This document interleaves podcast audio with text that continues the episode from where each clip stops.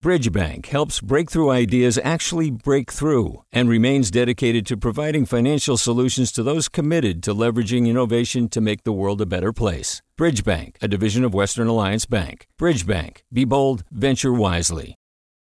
Hey, it's Avery Trufelman, host of Articles of Interest. And I've got to say, I've been a fan of KQED ever since I was a little kid and I would come out to San Francisco to visit my grandma. It was just what we'd always turn on every time we got in the car, every time we were making dinner and turning on the radio. Was always KQED. And then over the years, I've become a massive fan of KQED podcasts because this is local reporting at its best. These are answers to questions you've always wanted to know, interviews with exciting, unusual voices, necessary journalism, all told with love and care and artistry. And did you know that a majority of KQED's funding actually comes from members? It's just people like you and me supporting the programs they love while also getting access to cool events, behind the scenes footage, and so much more. If you want to sign up and be a part of this amazing community, visit donate.kqed.org slash podcasts to become a member today. That's podcasts with an S. Thank you for listening and thank you for your support. From KQED.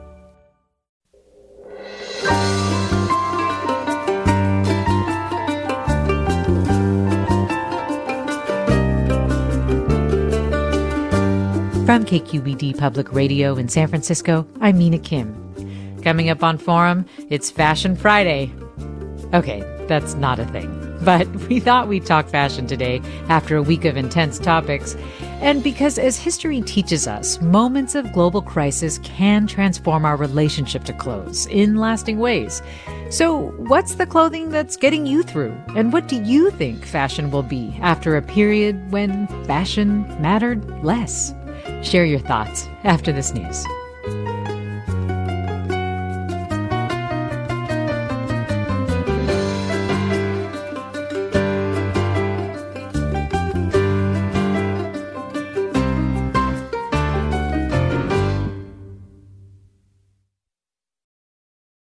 This is Forum. I'm Mina Kim.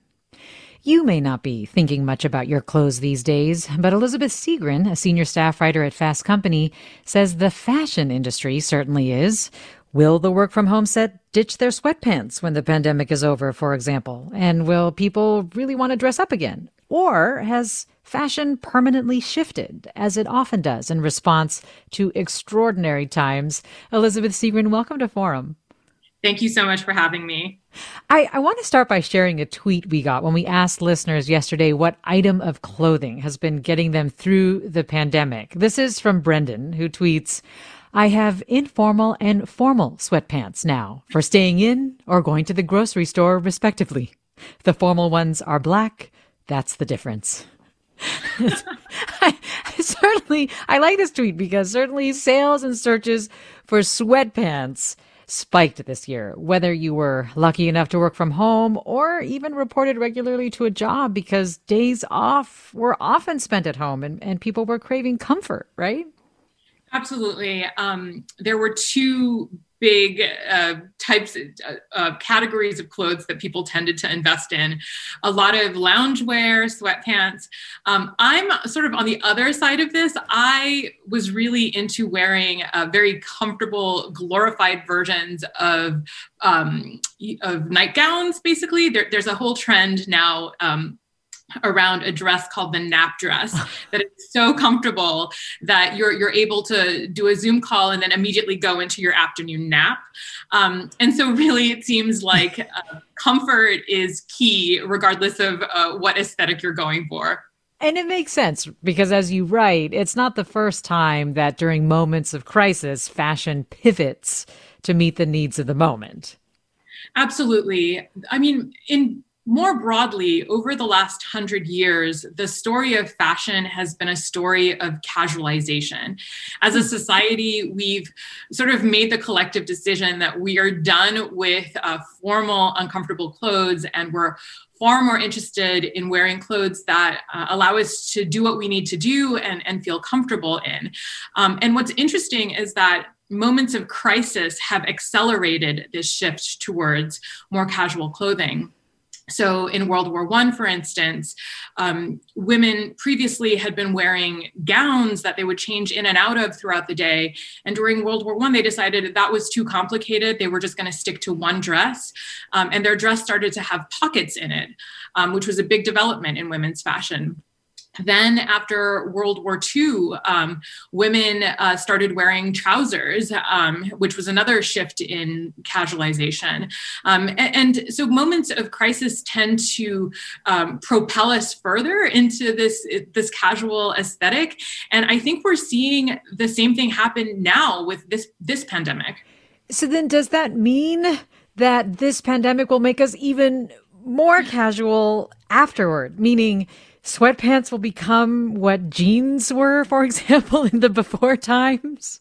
I I think that that is is going to happen. Um, but I, I, do have a caveat, though, which is that during moments of crisis, we tend to wear clothes uh, to, to, meet the moment, as you said.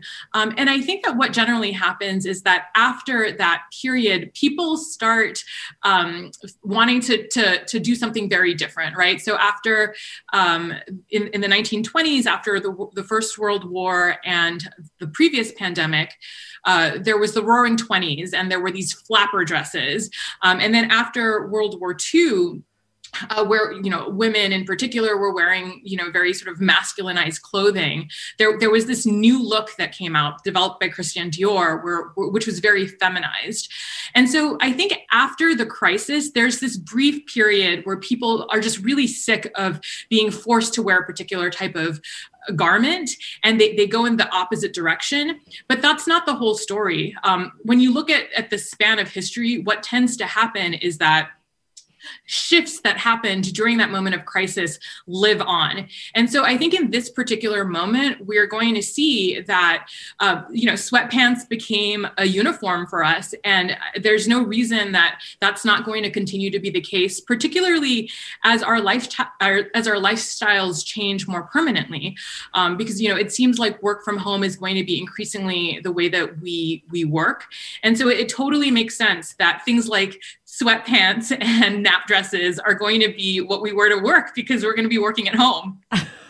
We're talking with Elizabeth Segran, senior staff writer for Fast Company. So I want to dig into what you're saying a little bit more. So post World War II, when women were wearing coveralls and more masculine, more practical clothing, you're talking about how Christian Dior came out with these like A-line skirts and these really fitted waists and short feminine jackets. So it was like this radically feminine reversal. And I'm assuming that some in the fashion industry are expecting that to happen and are probably gearing up in that direction. Um, so, first of all, let me just ask you that. Is that something that some designers think will happen and are trying to design for? Yes, absolutely. So I think there's um, there's a lot of discussion among designers and fashion brands about what comes next, and I think that there is um, a sense that people are going to want to return to fabulous clothing um, at least for a little while but i think that this there, there's also another more practical fact here which is that a lot of designers had created clothes for 2020 that they were not able to sell because nobody was buying clothes for weddings, um, you know, formal wear. And so there is this kind of backlog of inventory, which I think will be marketed to us uh, as soon as the world returns to normal so so there's there's that happening. But i i think that you know when i've spoken to designers many of them have acknowledged that there is a, a sort of irreversible change that's happening. And and it's something that they've been thinking about for a long time. Uh, you know a, a, few decades ago it, it seemed completely inconceivable that people would go to work to offices wearing leggings but you know lululemon sells lots of leggings that women actually wear to the office with a, with a nice top. Um, this is already something that the fashion industry has been has been seeing and, and adapting to. And so i think that they're going to continue doing that. Um, and you know designers are going to create you know high end uh, sweatpants. We're already seeing that. We're seeing these beautiful cashmere sweat sweatpants that are uber comfortable. Uh, we're seeing sweatpants with you know slightly different cuts and fits. Um, there's certainly going to be an effort to you know elevate the sweatpant but i do think that the sweatpant is going to be uh, you know part of our everyday wear from now on well, a couple of comments are reflecting different things we've talked about in our conversation. So, for example, KQED arts reporter Nastia Voynovskaya I think is reflecting this desire to try to get a little more dressy again. Uh, Nastia tweets, I wore a fuzzy pink bucket hat to a Zoom meeting yesterday to spice things up. Very nice. and then Irina tweets, I've been wearing cardigans a lot more than I used to. Big and soft cardigans for cold mornings, regular ones for a casual vibe leaving the house, or lighter ones to pair as an outfit for the occasional times I want to look cute for myself at home. So I think Irina is also really pulling together what uh, you've been talking about it sounds like you're saying, or I'm wondering if you think the pandemic, as we've been moving towards more casual generally, do you think the pandemic really accelerated that trend? Yes, I think it it it um, it accelerated a trend that had already been happening. And, and that's actually something that we see over and over again throughout history. When these moments of crisis happen, um, th- there's, there's basically an, uh, an acceleration of something that was already beginning to happen, right? So, so pockets were already slowly beginning to, to pop up before World War One, and suddenly they, you know, it, they had the technology and the design uh, and the patterns to make these dresses and suddenly everybody was was you know incorporating them. Um, mm. same with trousers right? They had they had started fitting uh, women in trousers. These are trends that have already been happening. The, the materials and the technologies are out there. That there are factories that are already uh, skilled at making these products and so now they're just kind of accelerating that. But i think the other kind of important thing to bring up here is that just in general, we have been consuming a lot fewer clothes yes. during the pandemic. So so many of us are going back to the same few items. I've been wearing the same three nap dresses in rotation for the last year. Um, and so I think that one other important thing that's going to come out of this is that we may um, move towards uh, realizing that we don't need as much. Um, and that's really important because um, for the last 20 years, there's been this huge shift towards uh, fast fashion, which has caused us to consume, uh, you know, far more clothes than we actually need. Yes, and, so- and also made clothes so much less quality, like less durable. Totally. And I think that the pandemic has just forced us to take a different approach to our clothes. We're wearing our clothes frequently. We're wearing the same clothes day after day. Um, and so i think you know this is a good trend that, that that's happened. And and when we do have this moment of you know like all your colleagues are talking about wanting a, a, a shift right and wanting to to to try you know fabulous clothes again uh, we might turn to for instance a, a platform like rent the runway and, and just rent these clothes instead of buying them now that we know what it's like to just have you know have fewer clothes in our daily rotation well, I hope if we do move toward uh, more quality, durable clothing, that it will also become more affordable because that's also something that's made fast fashion so appealing as well. Yeah, absolutely. Um, and I think that in, in the conversations that I've had with designers over the course of my work, um, they are noticing that durability is something that seems important. People are willing to spend a little bit more for a, a garment that they, they know will last them longer. Um, and that's new because, you know, over the past 20 years, the, the push has been towards creating clothes that are basically disposable. And so this might ultimately actually be what the fashion industry needed to change behaviors so that we can go back to a more sustainable form of consumption when it comes to clothing. We're talking about COVID fashion and how the pandemic has shaped our attitudes about clothing. We're talking with Elizabeth Segran, senior staff writer for Fast Company, and we want to invite you, our listeners, to join the conversation. What item of clothing or an accessory has gotten you through the pandemic? Are you considering never dressing up again because you've enjoyed this so much, or are you excited about dressing for going out, wearing trendy styles? Give us a call 866 733 6786. Again, 866 733 6786. You can also get in touch on Twitter or Facebook at KQED Forum or email your questions or comments to forum at kqed.org. We'll have more after the break. I'm Mina Kim.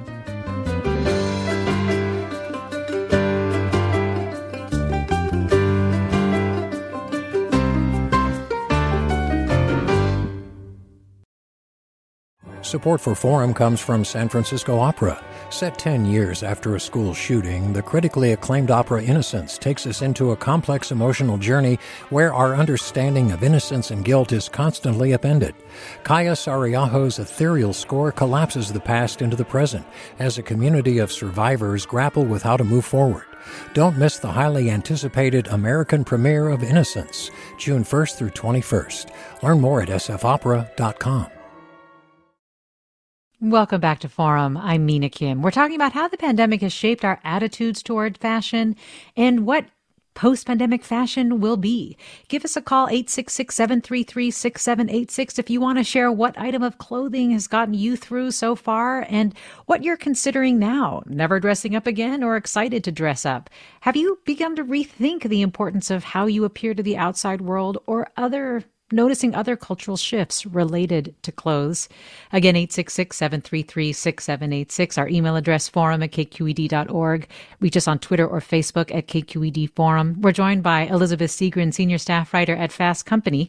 And joining us now is Reyhan Harmanci, culture writer.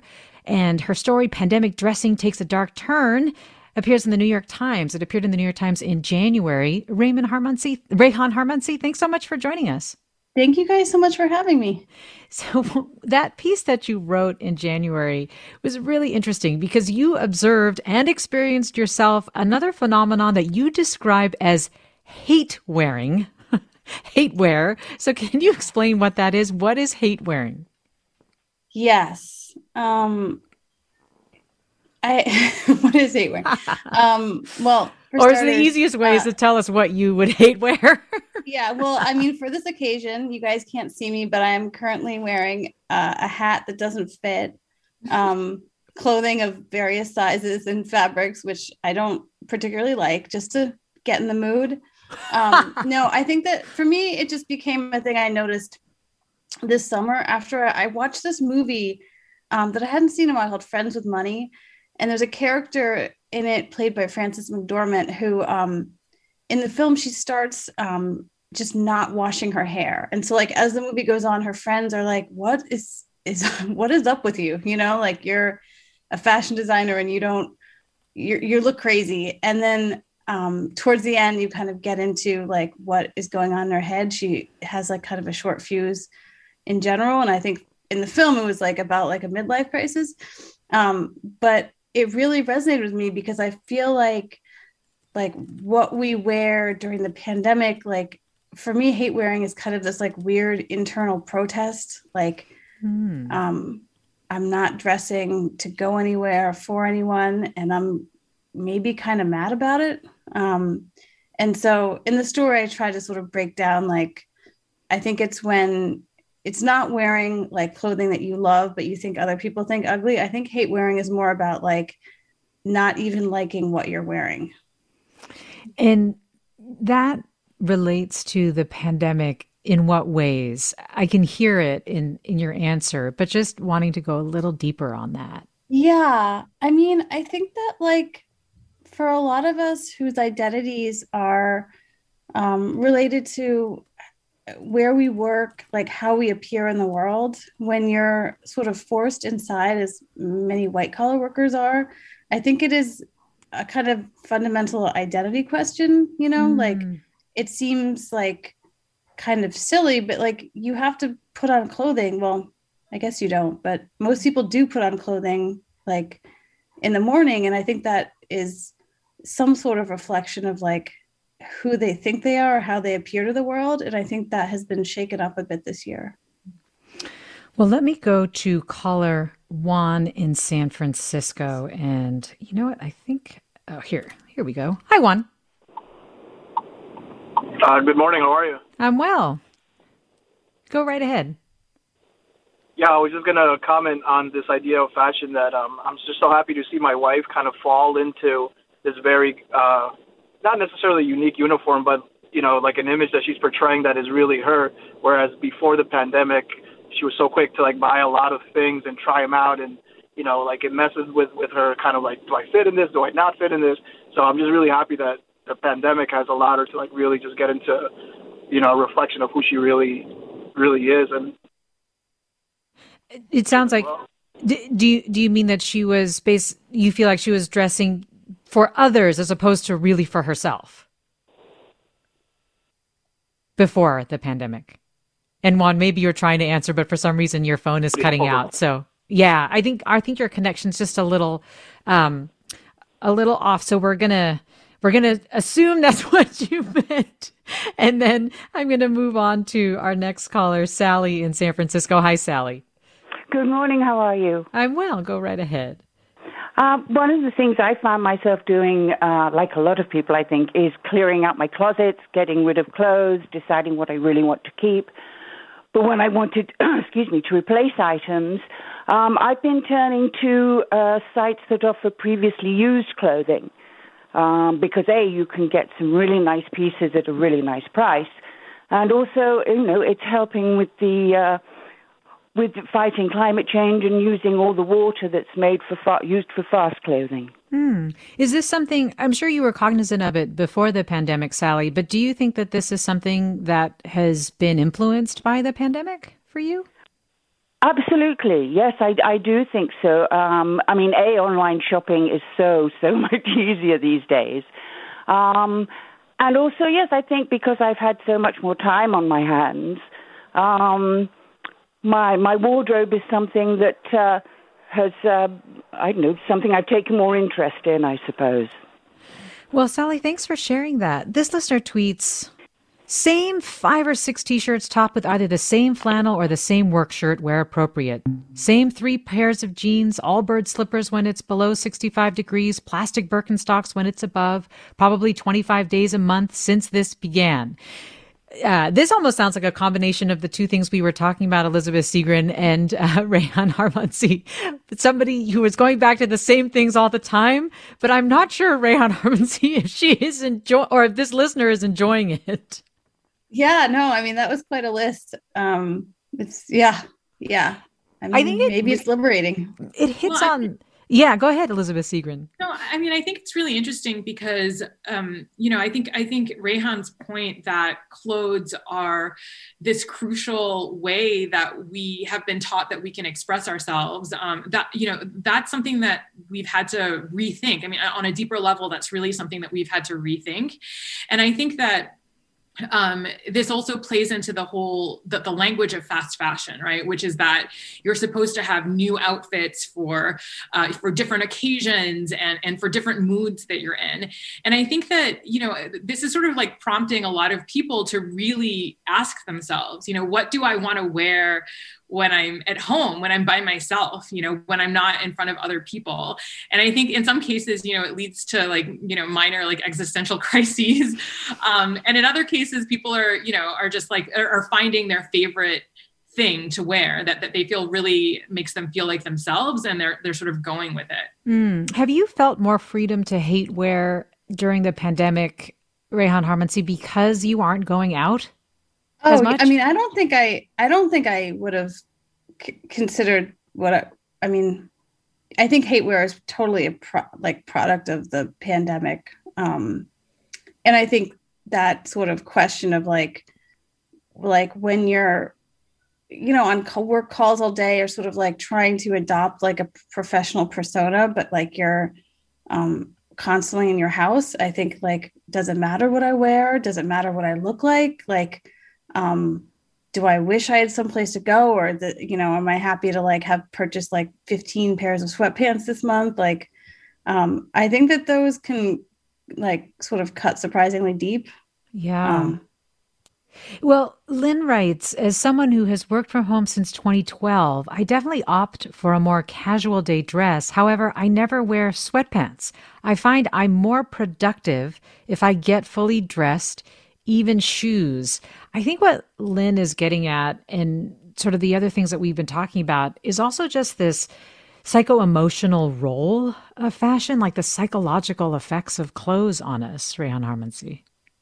Yeah, I mean, I um gosh, I remember that like a strategy I had have had for years is like if I'm have a slight cold or like perhaps even a mild hangover, I would dress kind of extra formally for work. And that would kind of like um, remind me, like, um, that I am in a professional setting, you know, and I think just like strategies we've had to kind of like reflect our mood or our role or you know is it are you having a job interview you know like um that i mean i'm thinking of it more in a professional sphere than like a, a personal or kind of like and a you know going out kind of way but um it it becomes really confusing when you can be anywhere and look any ways and um, you're just appearing digitally well let me go next to caller linda in new orleans hi linda Hi, how are you? I'm well. Thanks for calling in. So, um, I have given up and am boycotting wearing a bra since the beginning of the pandemic because um, I figure that'll make the pandemic be over faster so people don't have to look at me without a bra. Um, number one. Um, I have bought, I bought right before it started the most expensive bra I've ever bought in my life for $65. And it's just sitting there taunting me, but I am holding fast. And because I live in New Orleans, I make up for it by wearing gorgeous costumes and uh, dresses, even when I'm just going to the local coffee shop. Oh wow! Well, I've a couple of things to ask you. One is, why do you describe not wearing a bra as boycotting? What do you attach to wearing it? Well, I'm mad, right? So when you're when you're mad at something, you boycott something. So um maybe I'm mad at having to wear a bra my whole life. I and I'm mad at the pandemic. Mm. I don't I don't even know, but that's just my my way of describing it. Reyhan Harmanci, that sounds very close to hatewear. Lynn, I think that you'd be very at home. My college group chat, which has been debating bras for the past six months now, um, and uh, you know, mostly opting against them, um, or maybe experimenting with um, sports bras all the time. I, you know, um, no, yeah, no, I think, no I think boycott's the right Absolutely word. Absolutely no bra.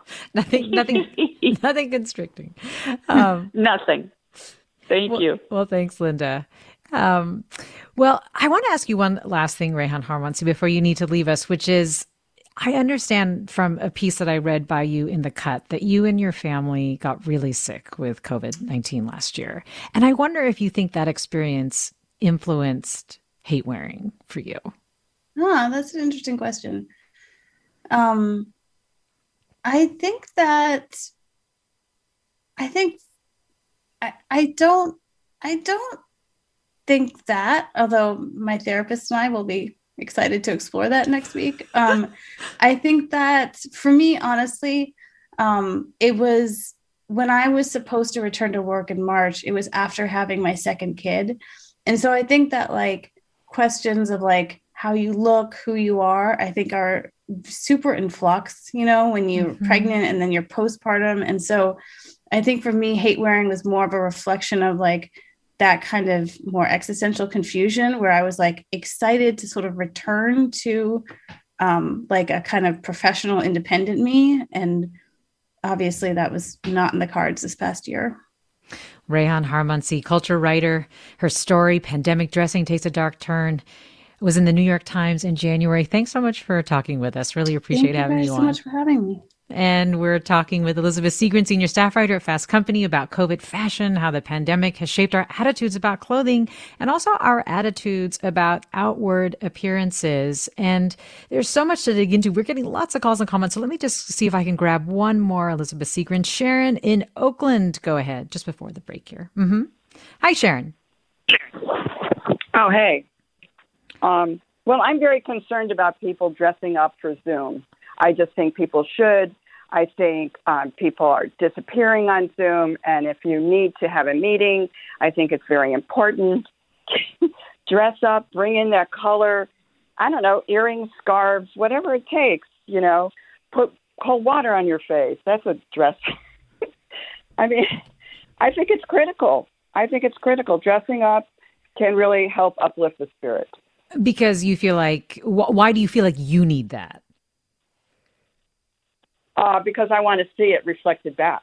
Mm, That's why. Like some sense of, of trying. Well, Matt writes kind of something similar. Matt writes Being in Silicon Valley, where the hoodie is the uniform, our team has taken the opportunity to have days where we dress up for video conferences. I've worn a tuxedo more in the last year than the previous four combined. Elizabeth. Elizabeth Segran, your reaction to what you're hearing Sharon say and, and Matt say? I think that what's really interesting is that, you know, it seems like we're all going through this pandemic together, but actually, I think that we're all sort of at different stages emotionally, um, you know, within this pandemic. Some of us are really eager uh, for life to get back to normal, and we want to see normalcy reflected, you know, in, in terms of what we're wearing. And others, you know, there was a few weeks ago where I was just burned out. You know, life was just really uh, exhausting. Um, and that week, I didn't even wear my nap dress. I was like in pajamas all week. Um, so I really think that you know part part of what we're talking about here, and I think what um, Reyhan was was um, talking about was that what this is really showing us is how how really intertwined this expression of our identity is uh, to, to, who we are right? How, how, our clothes really reflect and interact with who we are internally. And i think that in some cases um, the clothes that we wear can certainly help shift our mood. But in other cases i think that you know it's it's a lot of pressure to put on somebody who is already at a breaking point uh, to, to to put on some some lipstick you know? So I, I think think really we, we sort of need to be empathetic about where we're all at on this journey. Well, Karen tweets, please talk about fashion for men. Has that changed because of the pandemic? Yes. So, so yes, indeed, I have I've been talking about shifts uh, primarily with women, but um, this trend towards more casualization has been happening with men as well, um, and it's so interesting because uh, historically, the suit uh, that that men wore to work was this Im- really important symbol of of male power, um, and that has slowly been changing over the last thirty years as as men started sort of wearing wearing khakis to work. And then in the last 10 years, there's been this shift towards, you know, joggers. And, and now, you know, there, there are brands that are literally designing um, sweatpants and, and other sort of active wear specifically for the office. So so there's definitely this this trend that's happening, and I certainly think that uh, after the pandemic, this casualization that we're seeing, you know, sweatpants everywhere, I think that that's going to be uh, increasingly what we see um, men wear, you know, even in, in slightly more formal occasions. Um, but I I think that it also points to this this underlying um, issue, right, which is that this important symbol of male power is sort of disappearing. And now men and women are, are both sort of wearing sweatpants all the time. I think i think it's reflective of how gender norms and power dynamics in society are, are also changing. Well this listener wants to know if we can talk about regarding pandemic fashion the glorious and iconic birkenstock.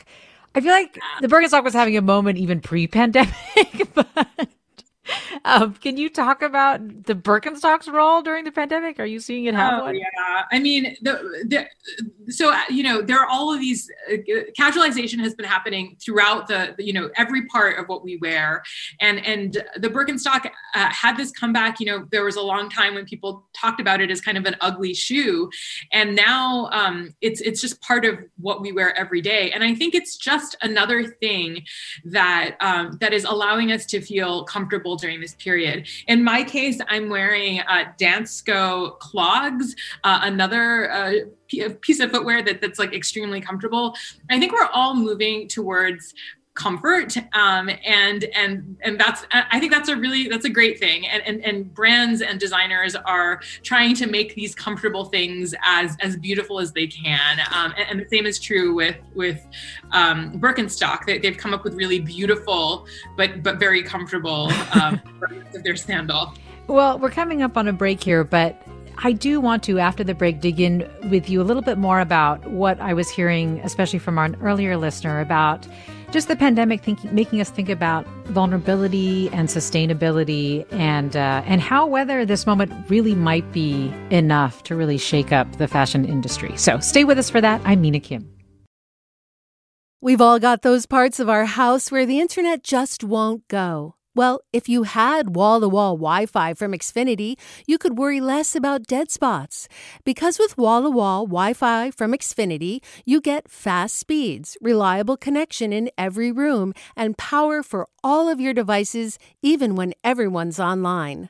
That's wall to wall Wi Fi only with Xfinity. Restrictions apply, not available in all areas, actual speeds vary. Welcome back to Forum. I'm Mina Kim. We're talking with Elizabeth Segran, senior staff writer at Fast Company, about our clothing choices during the pandemic, what they say about us, what those choices might be after the pandemic, and the cultural shifts in fashion that the pandemic has brought or accelerated. And we want to hear from you. What item of clothing has gotten you through? Are you considering never dressing up again? Or are you excited about dressing for the office or for wearing trendy styles or for going out? Have you begun to rethink the importance of how you appear to the outside world as a result of the pandemic and some norms that have been put in place? 866 733 6786 is the number. Email address forum at kqed.org. Get in touch on Twitter or Facebook at KQED Forum. This listener writes, the cozy, a giant fleece lined hoodie. It's all over TikTok and something I wear too often. and KQED's Carly Severn tweets, jumpsuits all day, every day. Wow, my KQED crew got into this. KQED's Ethan Tobin Lindsay tweets. I was talking with another father last week, and neither of us could remember the last time we put on shoes that had laces. Um, Elizabeth Segran, one of the things that I wanted to talk with you about was manufacturing. You were touching on this earlier about how fast fashion uh, and fast fashion brands have been rethinking what they do and i was thinking about how the pandemic has has really made us think about our vulnerability as human beings and maybe th- think more about the environment and the sustainability uh, generally and the kinds of, of issues that fashion creates for the environment. So, can you talk a little bit about what changes you've been seeing on that front with brands and manufacturing? Yeah, absolutely. I think the important thing to uh, to provide context here is that you know the fashion industry is a highly polluting industry. It is responsible for between 4 and 10% of global emissions. It's responsible for 20% of all toxic wastewater. Um, it is a terribly polluting industry that is accelerating uh, climate change and it, it's causing so much pollution.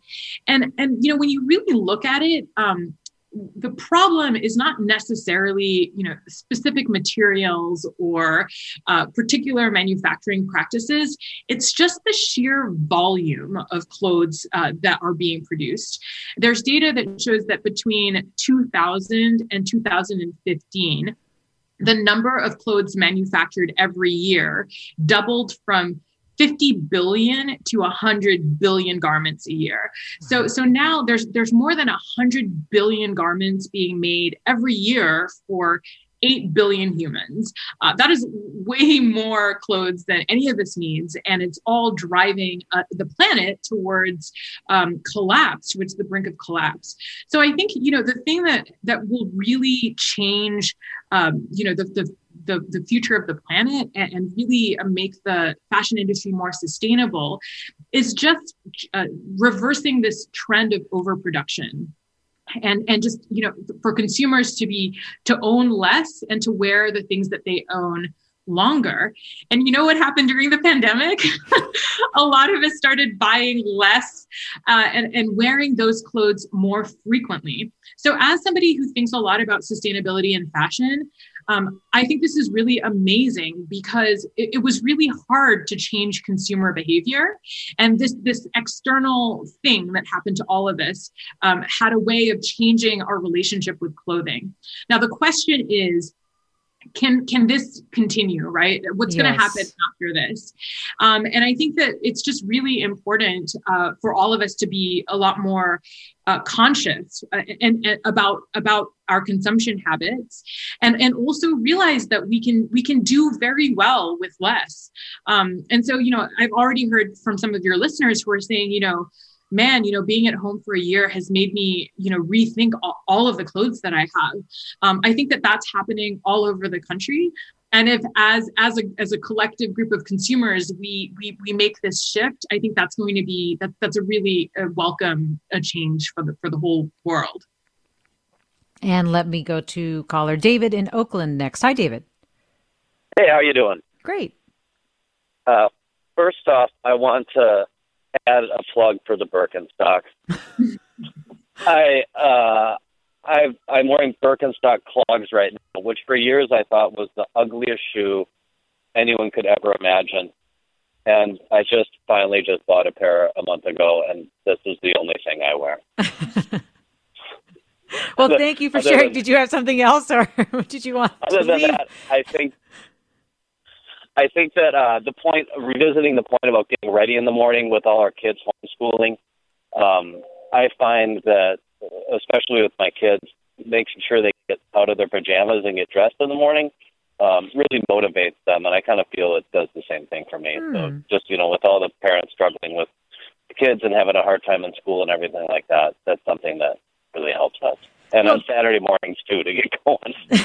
Yeah, well, David, thanks for saying that because the psychological effect of clothes is definitely coming through in a lot of our comments. For example, Sandra writes, I feel so much better when I look nice. My husband and I get dressed every night for dinner, but I'm really looking forward to wearing jackets and blazers again. Paula writes, Now I dress up when I go out because I want to be creative and glamorous. At home, I gravitate to my favorite comfort clothes, but I get so bored with them.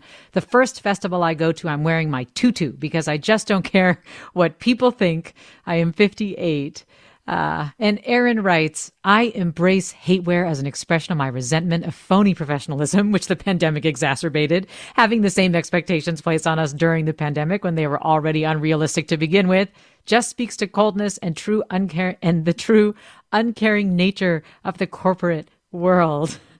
Let me go to Julia in Palo Alto. Hi, Julia.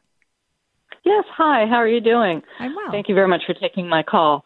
Um, I was calling to uh, throw in my hat, so to speak, with the listeners who are looking forward to dressing up again. Uh, for me, during COVID, one of the there have been a lot of life changes over the last couple of years. But obviously, with COVID coming along, and particularly with uh, the discovery that obesity seems to be a comorbidity for, factor for it, I finally got very scared and said, okay, I need to take the doctor's advice and try to lose some weight. So I've been fortunate that my I was able to do this. That my COVID project has been uh, to lose uh, to lose quite a lot of weight, and so now I'm looking at all these lovely things in my closet that I've owned for years but have not been able to wear, and I'm very much looking forward to to COVID being over so we could go out and dress up and put some effort and, and frankly feel better about myself and hopefully look at lots of other folks who have made an effort to uh, to look their best as well. And I'm not referring necessarily to weight to weight on other people, but um, but just making an effort. I mean, like like many of your listeners, I sit at home in comfort wear and gym clothes and t-shirts and sweats and that sort of thing. But uh, I'm totally sick of it and can't wait to go out and be a little bit more formal. Uh, well, Julia, thanks for sharing that. Elizabeth Segran, I don't know if you have a reaction. Yeah, absolutely. I, I mean, I just hearing the spectrum of, of places on the emotional uh, on the emotional spectrum there is, is really interesting. From people really being angry to being sort of excited about the future. Um, I do think that um, that that the rebound is going to happen. If history is any um, is any um, is any guide for us, there is going to be this return to wanting to go out and wear very different clothes. I just hope that this time uh, we turn to some of the new sustainable technologies that we now have to do that right? So like maybe we can turn to clothing rentals or maybe we can um, we can buy secondhand clothes on on all of the different secondhand marketplaces that are out there. I, I think that it's re- it's possible for us to um, to embrace this moment of return to normalcy and, and fabulousness um, while while also you know sort of adhering to our sustainable values Well, Trudy writes, I bought navy blue men's coveralls like a working guy. I wear them while I make art. I like the androgyny of them, the comfort, the functionality. Wearing them makes me feel like I am really working. Navi writes, My parents forced me to wear sweatpants as a kid. I hated the feel and look. I'm male identified and I'm wearing a pair of leggings as I type this, and they feel amazing. Yes. Let me go to Vijaya or Vigaya in Sunnyvale. Join us. Yes, Vijaya, am I saying your name right? Uh, yes, it's Vijaya. Thank you. Thank you for having me on. So, I uh, host and produce shows on South Asian radio here in the Bay Area. And ever since this pandemic lockdown happened, everything's moved to Zoom. and uh, you know the shows are even broadcast on Facebook Live as well. So I decided to then wear my saris, which have been just sitting in the closet forever. I've inherited thousands of them from my mother as an only child. And so I said, they're not getting their time in the sun. So I decided to make it an occasion and wear it for every show. Oh. So that's how I'm using this time. And, and it makes me feel good. I dress up for that bit and you know it, it makes you feel like all dressed up and somewhere to go kind of thing so so it's nice Well, yeah. Vijaya, thanks for sharing that. I really I, appreciate I it. really love that. Um, I'm also South Asian, um, and but that also makes me re- uh, re- it reminds me of something, which is that there's this other um, South Asian garment. It's called the kurta. It's, it's called different things in different parts of the country, but it's essentially a very glamorous pajama with uh, with a drawstring waist, um, and I think it's it sort of exemplifies how you can be both fabulous and comfortable. And I think that that's kind of the lane I want to go in after the, after the pandemic. Um, again, Elizabeth Segran is senior staff writer at Fast Company. You're listening to Forum. I'm Mina Kim. And Cole writes, I go as far as to screen test some of my outfits before Zoom time. Avoid pinstripes, they blur. And Jan writes, I've always enjoyed fashion, so I attempt to do my part. I dress smart and casual most days as I want to present well on Zoom, but I do have to remember that I don't have to top up my lipstick when going out because masks. Uh, Elizabeth Segran, these two comments are actually reminding me in terms of when we were talking about what could last from this pandemic. I mean, first of all, what how clothing looks on screen, how big of that is a consideration in the fashion industry? How big is that a consideration in the fashion industry? And I'm also really curious to, to know what you think will be the future of face masks. Ooh.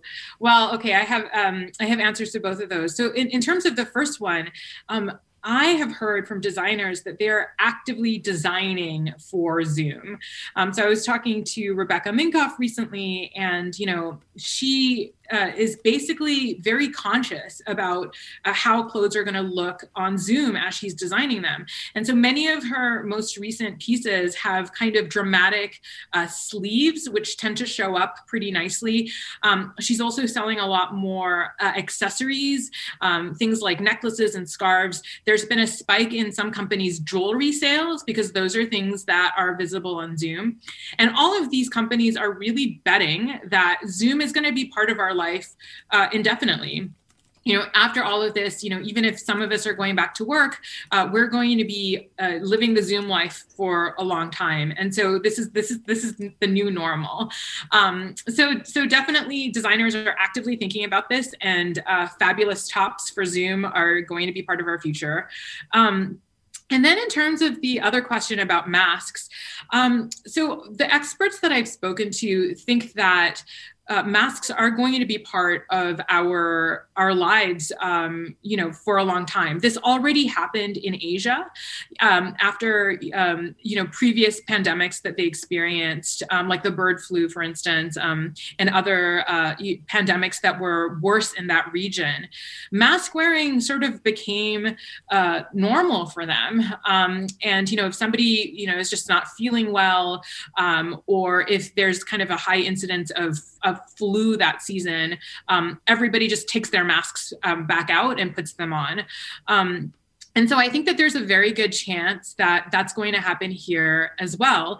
Um, and you know, there's there's some evidence that you know this year in the United States, uh, we we didn't really get a flu season, partly because all of us were wearing masks. And so even after the COVID pandemic is gone, when flu season comes around, um, you know, any of us who who's who's conscious of it um, and doesn't want to get the flu, we might start just wearing masks again. Well, I mean, I'm sure then the industry is thinking about, I, guess they already have been in terms of just the style of masks and what masks communicate. Totally. Um, there's there's a lot of a lot. Every fashion designer has their own mask. There are these beautiful um, chains now and necklaces that you can have to attach the uh, the, the, mask to your to your outfit. Um, and so fashionable masks are definitely a, a thing now. Um, but yeah, I mean, I, I it, it's kind of a little bit depressing, I think, because you know, for us, I think it's it, the mask is is the singular symbol yes. of, of, this dark period, um, and so I I'm going to be very excited to to be out in the world not wearing a mask again. Um, but I, I, do think that you know, in six months from now, a year from now, um, you know, if somebody in my family is not feeling well, I might put on a mask again so that I you know I, I don't uh, inadvertently infect somebody else. Let me go to Daniel in San Francisco. Hi, Daniel. Hi, Nina. Hi. What do you want to say, Daniel? So, um, I've been swimming um, since COVID in the Bay. So I'm oh, either nice. wearing a, a Speedo, a caftan, or nothing at all at Baker Beach. well, that's great. Beach babe I wanted to be. And is that something you would have done before pandemic? No, no, no. I started, yeah, I started um, after the pandemic because all the gyms closed down. And um, I was always a swimmer.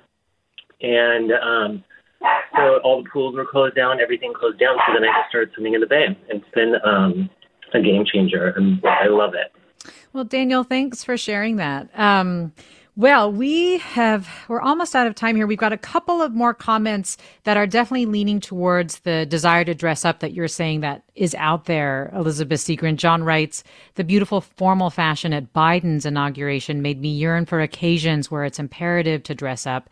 Kathy tweets, Yesterday I put on a new pair of jeans, not sweats, and nice flats, not slippers, and went to a hair salon. It felt wonderful, like a small step on the path to normal. And so, yes, we're definitely getting at, at the, uh, we're definitely getting at this desire to to dress up and look nice mm-hmm. again coming through from our listeners. But overall, and I don't know if you have the same impression, Elizabeth Segran, it really just sounds like people are wearing what feels right to them as opposed to worrying as much about what other people see, since there really isn't as much of that. Um, especially when we're going out, especially in terms of going out for fun or for other reasons that are not work related. And I really hope at least that continues. I think it's it's a wonderful it's an absolutely wonderful development that we're dressing for ourselves um, and we're dressing to feel good and to feel comfortable. And i think you know just even being aware uh, you know there was one very early listener who was talking about how his wife uh, is is dressing so that she feels like herself even kind of identifying the outfit that makes us feel most ourselves i think that's that's a really uh, important uh, thing to, to do. Just you know not just you know aesthetically and sartorially but just you know as, as a way to sort of express our truest self right? Um, and so I, I think that, that that's a really wonderful thing. Well, Elizabeth Segran, I so appreciate you coming on to talk with us about COVID fashion and, and what this time will do in terms of our relationship to clothing, but also in terms of the cultural shifts that we are making as a nation. Elizabeth Segran, senior staff writer at Fast Company, thank you again. Thank you so much. And I think you should definitely have Fashion Friday from now on. well, thanks. And you can send in pics, listeners, of your comfort clothes for a chance to be featured on our Instagram if you would like. So please do that. And I want to thank Susan Britton for producing today's segment. Forum is also produced by Judy Campbell, Tina Lauerberg, Ariana Proehl, Blanca Torres, Grace One, Raquel Maria Dillon. Our engineers are Danny Bringer, Katie McMurran. Our interns are Leslie Torres and Kimia Akbari. Our executive editor is Ethan Tobin Lindsay, and our chief content officer is Holly Kernan.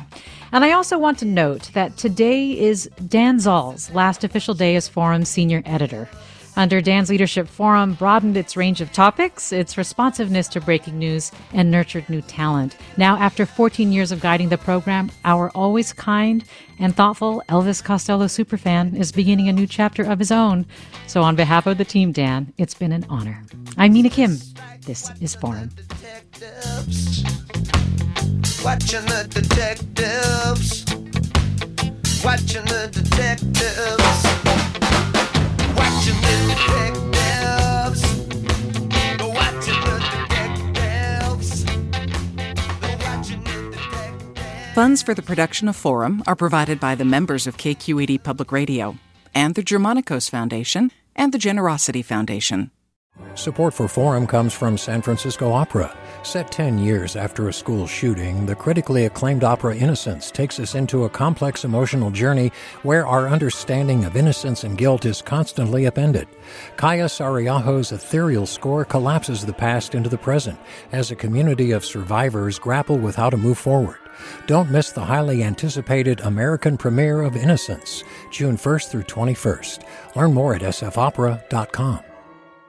We've all got those parts of our house where the internet just won't go. Well, if you had wall to wall Wi Fi from Xfinity, you could worry less about dead spots. Because with wall to wall Wi Fi from Xfinity, you get fast speeds, reliable connection in every room, and power for all of your devices, even when everyone's online. That's wall to wall Wi Fi only with Xfinity. Restrictions apply, not available in all areas, actual speeds vary all over the country. We need to improve reading in Wisconsin. Schools are changing the way they teach reading. I'm calling for a renewed focus on literacy. We have gotten this wrong in New York and all across the nation. And it's happening because of a podcast. I think your podcast has changed my life. And I'm going to share this podcast with everyone I meet. Sold a Story investigates how teaching kids to read went wrong. New episodes of Sold a Story are available now.